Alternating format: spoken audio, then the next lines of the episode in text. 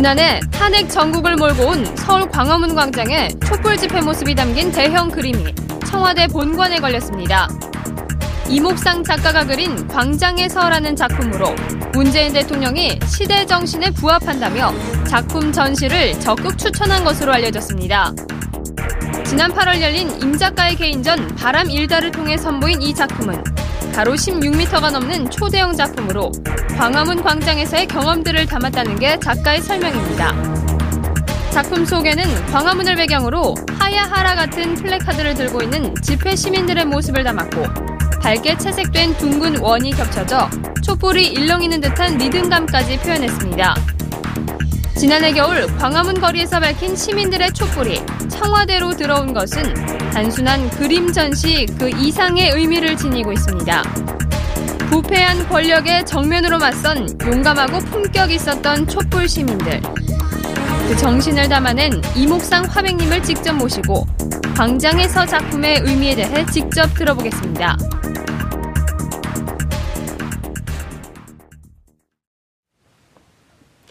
장윤선의 이슈파이터 두 번째 순서는 아주 특 별한 초대 손님을 모시는 기회를 마련했습니다. 청와대에 걸린 광장의 서를 그린 작가입니다. 이목상 화백님 모셨습니다. 어서 오십시오. 네. 안녕하세요. 안녕하세요. 네.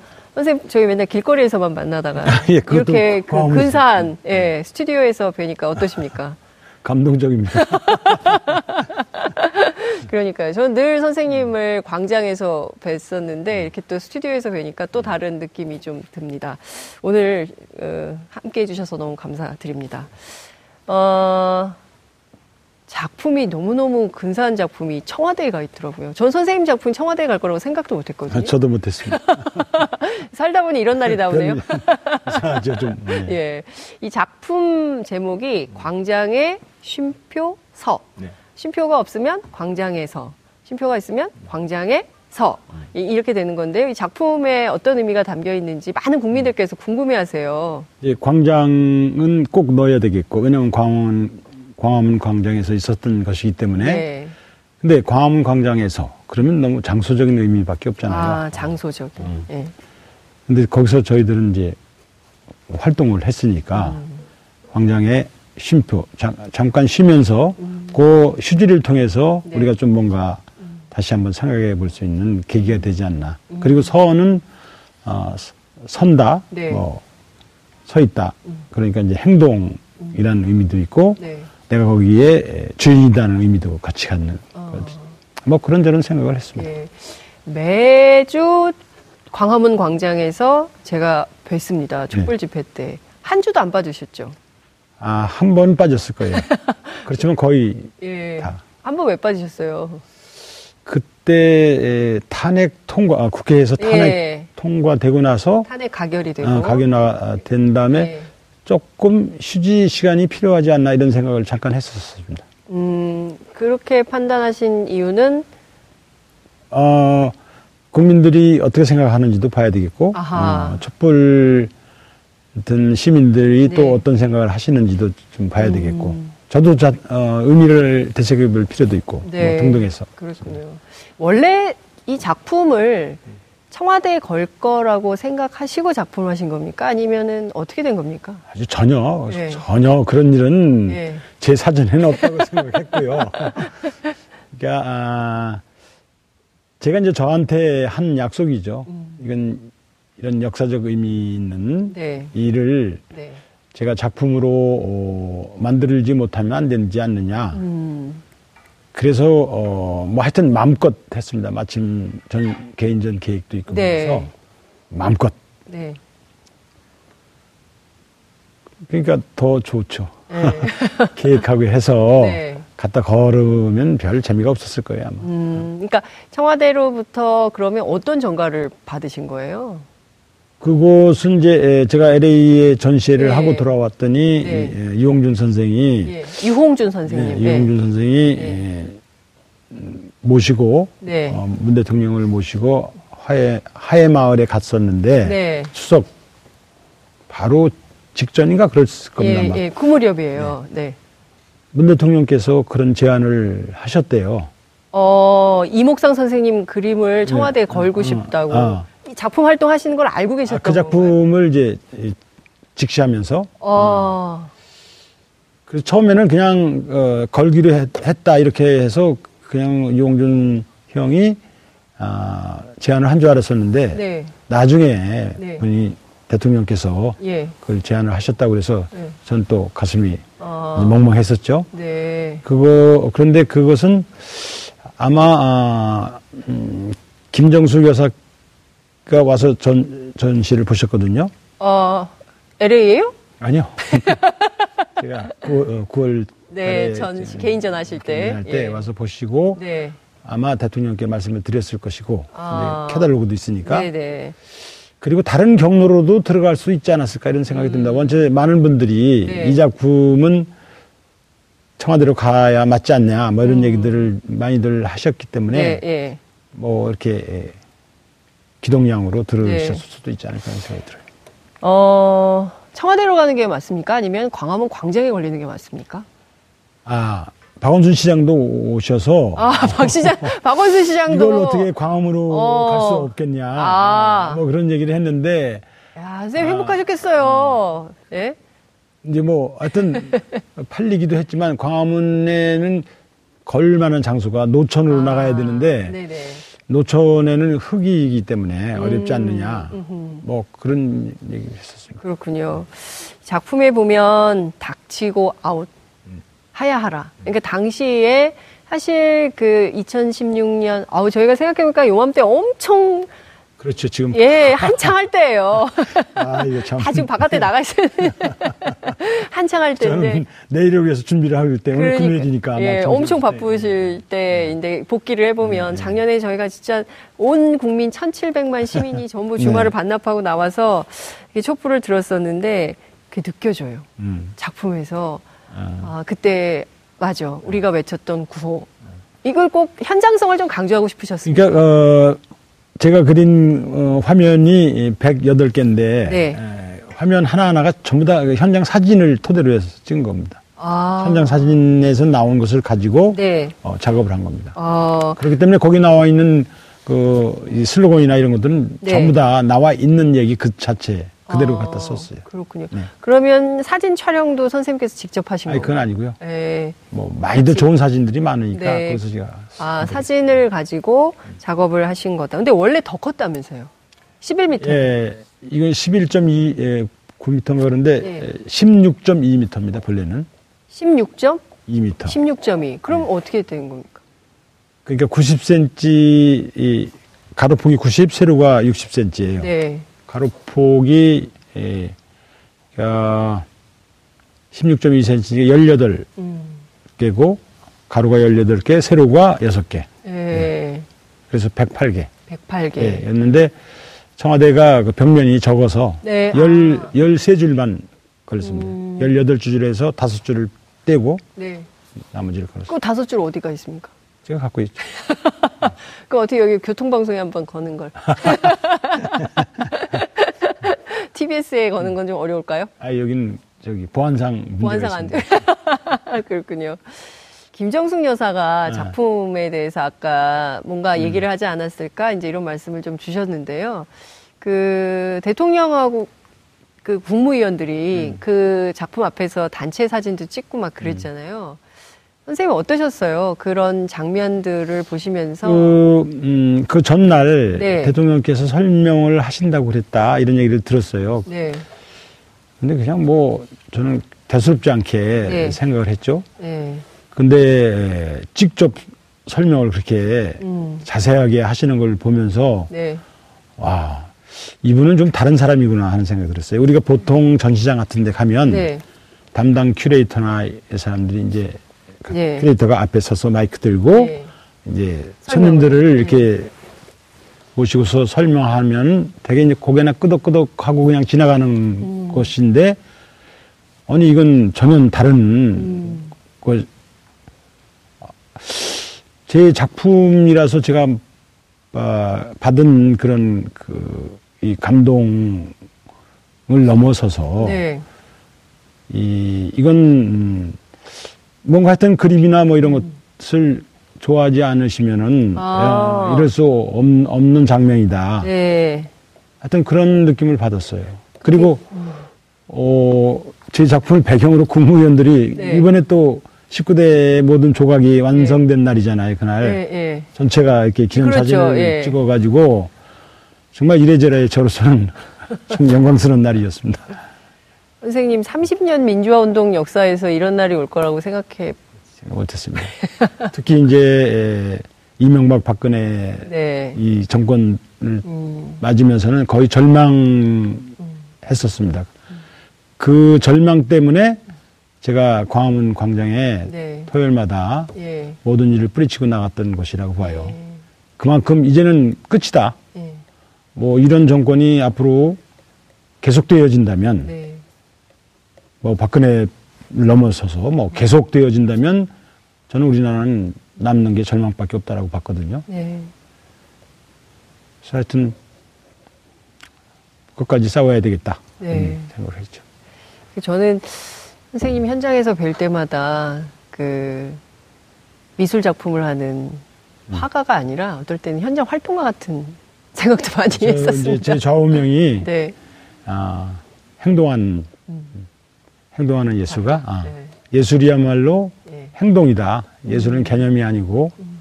그래서 명사인 개념어인 예술에서 네. 어, 이게 움직이는 살아있는 네. 행동어인 동사로 예술이 살아 움직여야 된다 네. 그런 생각을 하고 있습니다. 그 이번 작품 음. 흙으로 음, 흙이 소재가 됐어요. 네. 좀 일종의 이제 민중 전태일 열사 음. 뭐 이, 런 작품들의 연장선에서 그러니까 아. 민중성을 좀 강화하기 위한 이런 것이었어요. 뭐 민중성이라기보다도 네. 조금 더 저는 근본적으로 네. 흙이 네. 우리가 모든 인간이 대지에 서 있지 않습니까? 네. 그리고 어, 뭐 흙에서 태어나서 흙으로 돌아간다 이렇게 얘기를 하는 것처럼 네. 모든 어, 예술의 구국점은 음. 저는 흙으로부터 나온다고 생각을 해요. 네. 그래서 어, 제가 흙이 가지는 생명력과 흙이 뭐 좋다 싫다 가, 리지 않잖아요. 네. 모든 것을 받아들이고 음. 나름대로 자기가 해서 어, 생명을 키우는 것이기 때문에 네. 그런 그 흙의 정신이 곧 예술 정신과 저는 합치된다고 생각하고 네. 더 나가서 촛불도 네. 결국은 음. 이 흙의 정신으로 음. 돌아가고 흙의 정신에서 다시 태어나고 해야 네. 된다 이런 생각을 갖고 있습니다. 작품 전시된 다음에 문재인 대통령 전화하셨던가요? 그런 정도는 예의를 안 갖추는 것 같아요. 아, 그런 정도 예의를 안 갖춰요? 아, 실망인데. 작품을 그 청와대에 건 의미가 있다고 봐요. 그러니까 음. 문재인 정부가 이 촛불 정신을 잊지 않고 음. 늘 초심으로 촛불 정신을 생각하면서 음. 어, 정부를 운영하겠다 이런 뜻이 담겨 있지 않나라는 예. 생각이 들어요. 이 뒷얘기긴 하지만 사실은 네. 문 대통령은 아, 이것을 트럼프에게 네. 보여주고 싶어 했어요. 그래서. 그 전에 예. 설치를 하자 했는데 음. 이게 시간이 좀 잘안 아, 맞아가지고 예. 어, 그걸 못 걸었어요. 아마 그래서 음. 굉장히 섭섭하셨을 음. 거예요. 네. 그것이 만약에 트럼프가 와서 음. 그 본관 앞에서 이렇게 사인을 하고 네. 고개를 들면은 아. 작품이 보이게 네. 그런 장소에 설치했거든요. 네. 그것도 다 청와대에서 음. 결정한 건데 네. 그럼 데리고 모시고 가서 네, 예. 이건 이런 작품이다. 음. 촛불 얘기를 했을 것이고 네. 그러면 틀림없이 트럼프가 국회에서도 네. 촛불에 대한 언급을 했을 거라고 보는데 네. 그게 참 안타까워요. 아. 그래서 전 세계적으로 네. 이건 촛불 정부고 촛불로 탄생된 대통령이고 네. 대한민국의 민주 정신이 네. 전 세계에 이렇게 알려질 수 있는 계기가 음. 조금 더 네. 환기시킬 수 있는 계기가 됐을 음. 텐데 그 기회를 좀 놓쳤던 것 같아요. 그러니까 저도 두 가지가 아쉽더라고요. 그것도 나중에 말씀을 듣고 아 진짜 그렇게 한번 소개를 우리가 어떤 정보라는 거를 음. 좀 소개할 말로 해놓는 것보다 훨씬 더 훨씬 낫잖아요. 더 강렬한데 그리고 또 하나는 DMZ 방문을 좀 했었더라고요. 예. 날씨 때문에 우리가 이렇게 가까이에 붙어서 살고 있고 음. 남북이 이렇게 가까운 곳에서 서로 총을 겨누고 있고 음, 음. 거기 미국 병사들도 같이 서 있다. 이걸 트럼프가 보고 갔었으면 어땠을까라는 생각이 좀 들긴 하던데요. 자, 선생님 그 민주화 운동에 굉장히 오랫동안 민중미술도 활동을 하시고 하셨습니다. 어, 옛날에 1987년 6월 항쟁 때 한여리를 살려내라 이런 걸개 그림 같은 굉장히 많이 있었잖아요. 네, 네. 요새는 그런 게 보기가 어려워요. 그래요. 그때 저도 또 그리고 네, 그랬었거든요. 어, 모두 그때는 대자보와 어, 이 걸개 그림 시대였는데 네. 요즘 뭐 대자보가 다시 살아난 음. 것도 있기는 한데 아마 이게 에, 제가 보기엔 매체가 네. 훨씬 더 다양화되고 음흠. 또 SNS가 이렇게 네. 일반화되면서 어, 걸개 그림에 대한 그 수요가 좀 줄지 않았나 이런 음. 생각이 듭니다. 그리고 또 또 한 가지 얘기하자면 이 인쇄술이 많이 발달해서 그 프랭카드가 네. 어, 뭐 그냥 넣으면 바로 막, 뭐 원하는 대로 크기로 만들어지고 그러니까 네. 시각 매체 분야에서는 그런 옛날 같은 수공업적인 네. 그런 것이 지금은 요구되지 않는 시대가 음. 아닌가 생각합니다. 30년이라는 한 세대 사이에 민중미술 이 분야도 굉장히 많이 변화했다고 네. 볼수 있겠네요. 그러니까 선생님께서 민중미술 1세대. 어떻게 그렇게 됐습니까? 1세대신데 지금은 보면 이 민중미술이 옛날처럼 그렇게 막그 국민들한테 사랑받거나 이런 것 같진 않아요. 그러니까 제가 지난 촛불 때 보면 그 판화가 선생님들께서 또 전시회를 하시곤 하셨어요. 그래서 아, 다시 촛불이 음. 이렇게 이를테면 조금 가라앉았던 민중미술을 다시 또 이렇게 살려내는구나. 그런 생각도 좀 했었거든요. 저도 그런 기운, 기운 같은 게 있어서 아. 굉장히 좋았었어요. 네. 어. 근데 이제 그게 좀 뭐 여러 가지 진단을 좀 해야 되겠지만은 네. 제가 보기에는 우선적으로 어, 이 모바일 핸드폰이 네. 가지는 역할이 굉장히 네. 크지 않은가 하는 음. 생각이 들어요. 네. 하여튼 여기서 모든 것이 해결이 되니까 음. 그리고 어, 약간의 결핍 같은 게 있어야 되는데 사람들에게 요즘 어, 결핍의 요소는 다른 쪽에서의 결핍은 있지만 시각적인 이런 쪽에서의 결핍 같은 게 아. 매우 없다고 저는 보거든요. 예. 어, 그렇기도 하고 또 교육이나 정치나 뭐 여러 가지가 다 마찬가지긴 한데 그런 그림이 손으로 그리는 그림 네. 이런 그림이 음. 무슨 의미가 있고 하는 네. 것이 어려서부터 음, 좀 이렇게 익어야 되는데 네. 그런 게 없는 것 같아요. 외국 같은 데 가보면 집안에 가면 꼭 뭐 못 그린 아이들의 그림이라도 네. 이렇게 액자리에서 걸어놓고 네.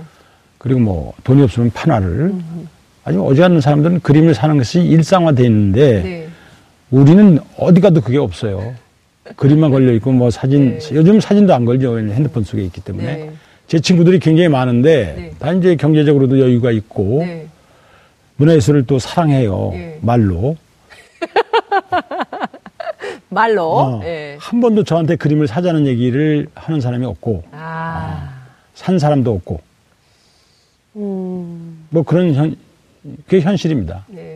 그만큼 우리는 에, 좀 잘못된 부분이 음.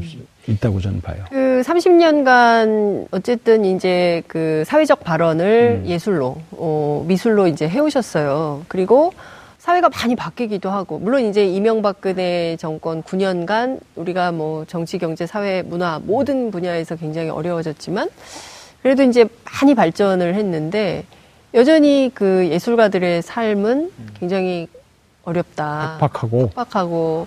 오히려 네. 7, 80년대보다도 어, 네. 예술가들, 일선에 있는 예술가들은 훨씬 더 어렵습니다. 음. 아, 이게 이제 그, 사회에서 네.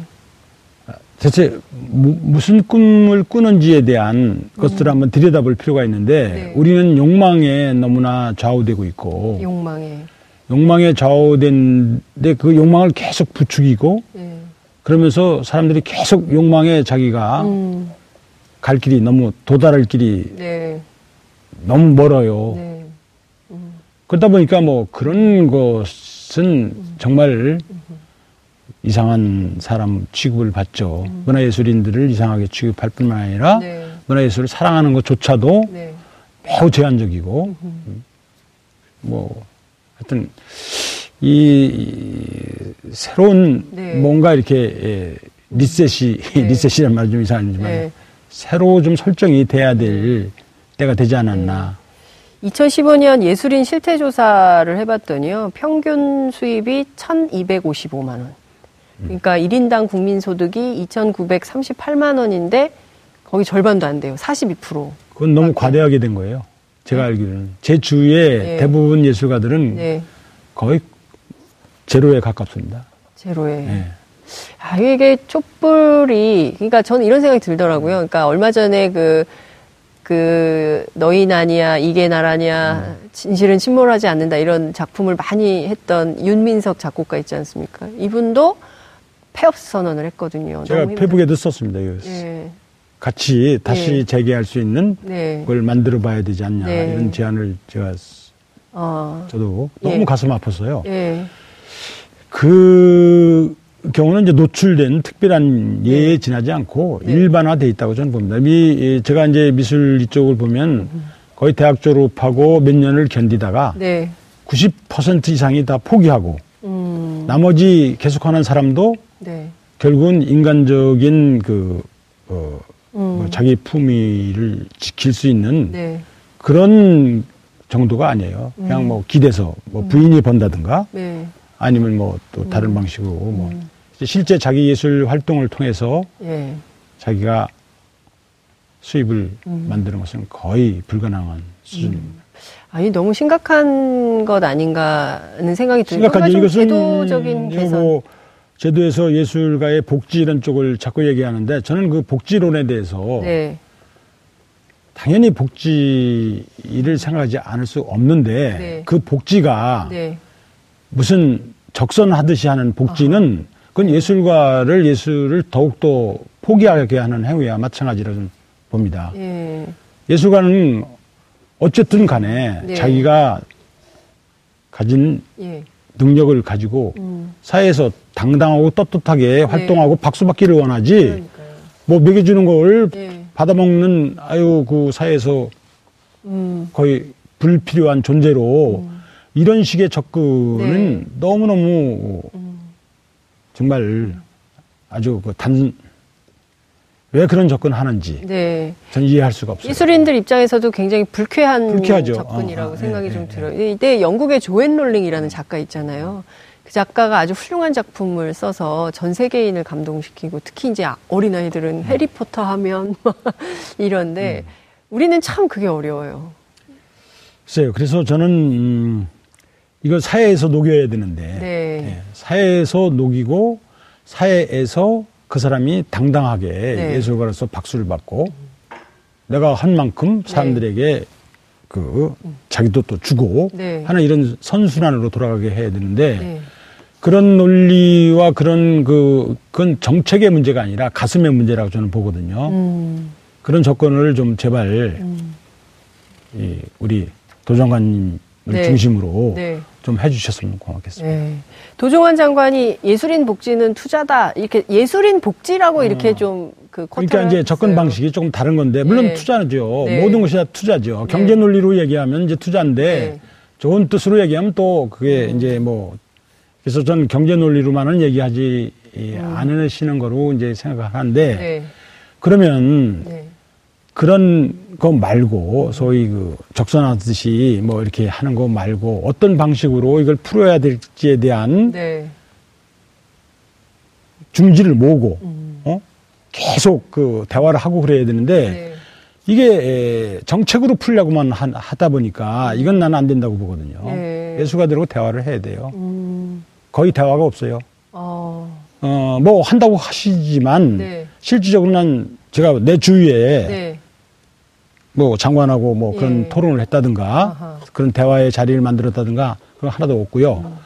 그리고 어 공무원들은 네. 늘 그런 방식으로 이제 풀기를 바라는 거예요. 단순화 시키는 거지. 음. 모든 것을 단순화 시키고 예.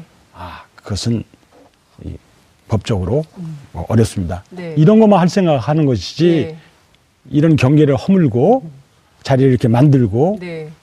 같이 예. 그래서 뭐 옛날부터 얘기했던 요즘 뭐 그런 게 없어졌는데 옛날에는 한동안 음.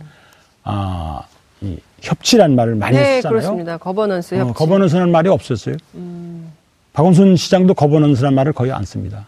아 그런가요? 어, 뭐 시장을 두 번씩 하다 보니까 네. 이게 아주 불편한 것이 돼버렸죠. 어, 같이 저는, 만나야 되는데요. 자꾸 만나서 저는 그렇게 봅니다. 이게 만나면 귀, 찮으니까 그렇죠. 규범을 얘기하고 아. 이렇게 얘기하면서 네. 같이 음흠. 들어와서 네. 그 체제 속에서 뭘 하라고 자꾸 그래요. 음. 자리를 이렇게 바꿔 만들어야 되잖아요. 네. 이, 이, 만드는 자리를 안 만들고 네. 그러지 말고 이게 들어와서 아. 시정 내에서 해결하자고 그렇게 자꾸 얘기해요. 그건 아니죠. 민과 그러니까 관이 같이 만나서 거버넌스 당신이 바깥에서 있을 때는 네. 계속 그 얘기를 했고 네. 들어와서 잠시 동안은 하다가 네. 아 시장 해보니까 이건 안 맞거든요. 음, 그러니까 하여튼 이게 또 서 있는 현장에 따라서 또 어, 입장이 바뀌고 그런 모양입니다. 그 선생님께서 이명박근혜 정권 때 블랙리스트 그 전서부터도 그랬어요. 그 전서부터. 네. 아, 왜 블랙 리스트라는 것은 리스트라고. 블랙 까만 거 저기 네. 그 하셨어요. 네. 블랙리스트라는 게 네. 이게 리스트를 하면 블랙리스트가 되는 거고 네. 심정적 리스트가 있잖아요. 음. 저 사람은 안 돼 라는 것이 늘 있었죠. 왜냐하면 문제를 제기하는 사람을 음. 어떤 사회에서도 좋아하지 않으니까 저는 심정적인 리스트도 이미 네. 그러니까 아마 저는 태생적으로 쓸 거예요. 태생적 어, 리스트다. 저 기자도 맨날 문제 제기하는 집단이에요. 예, 블랙리스트는 이제 된 다음부터는 제가 예. 최상위 랭커로서 그, 그, 자리를 내놓지 않으려고 굉장히 노력을 하고 있죠. 그 예술을 한다는 것은 끊임없이 비판 정신이 있어야 되는 거 아닙니까? 그게 예술을 하는 동력 아닐까요? 그거 없으면 예술가가 아니죠. 근데 사회는 계속 어, 이제 길들이기를 하고 싶어 하고 네. 거기서 이제 마, 뭐, 마찰음이 생기는 거죠. 네. 권위적인 정권은 마찰을 하다가 네. 마찰음을 내다가 네. 이제 완전히 치고 음. 그 민주정부에서는 마찰음을 존중하지만 음. 참 참기 어렵고 네. 이제 이런 관계가 계속되는데 마음이 좀 약하거나 음. 심약한 사람 작가들은 네. 자기 스스로 이제 검열을 어. 열심히 하, 는 거죠. 그렇군요. 이제 민주주의 시대에도 네. 아, 자기 검열이 뭐 검열은 계속된다. 계속되죠. 네. 아, 이거 괜히 밑보여 갖고 좋을 게 네. 하나도 없다. 아. 그러니까 그것을 뚫고 나갈 수 있는 네.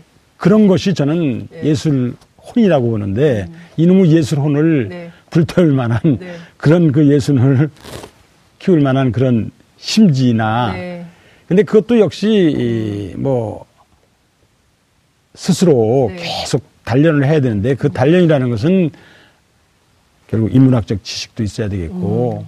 삶의 현장에서도 네. 고생도 해보고 네. 체험도 하고 네. 이런 것들을 다 해야 되거든요. 그냥 오는 게 아닙니다.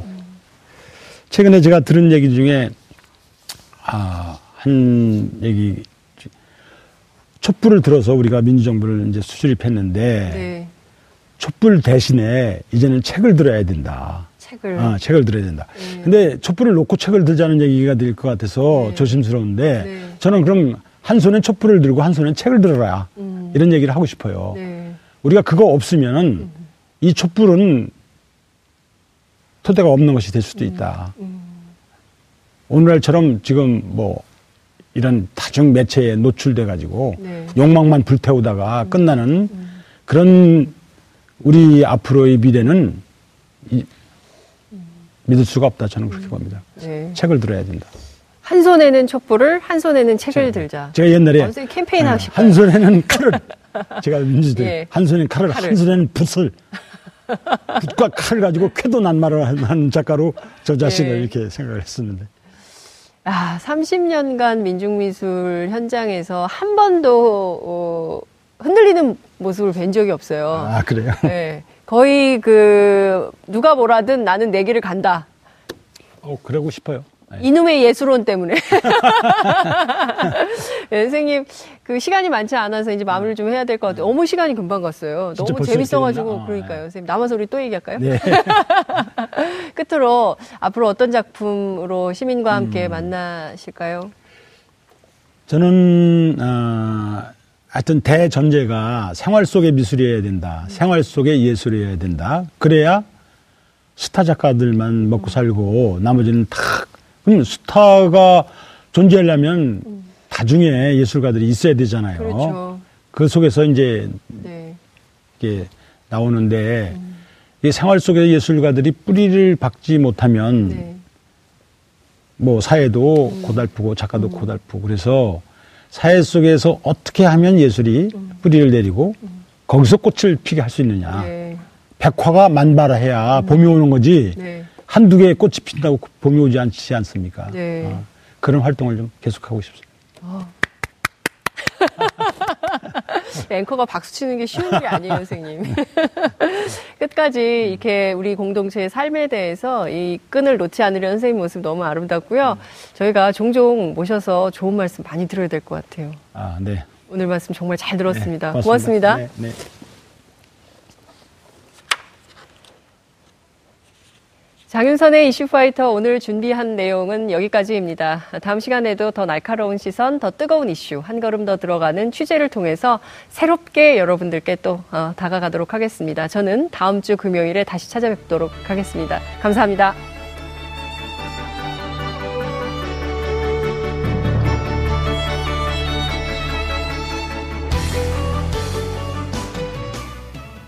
오늘 방송 좋았나요? 방송에 대한 응원 이렇게 표현해주세요. 다운로드하기, 댓글 달기, 구독하기, 하트 주기. 더 좋은 방송을 위해 응원해주세요. 다운로드하기, 댓글 달기, 구독하기, 하트 주기. 기억하셨죠?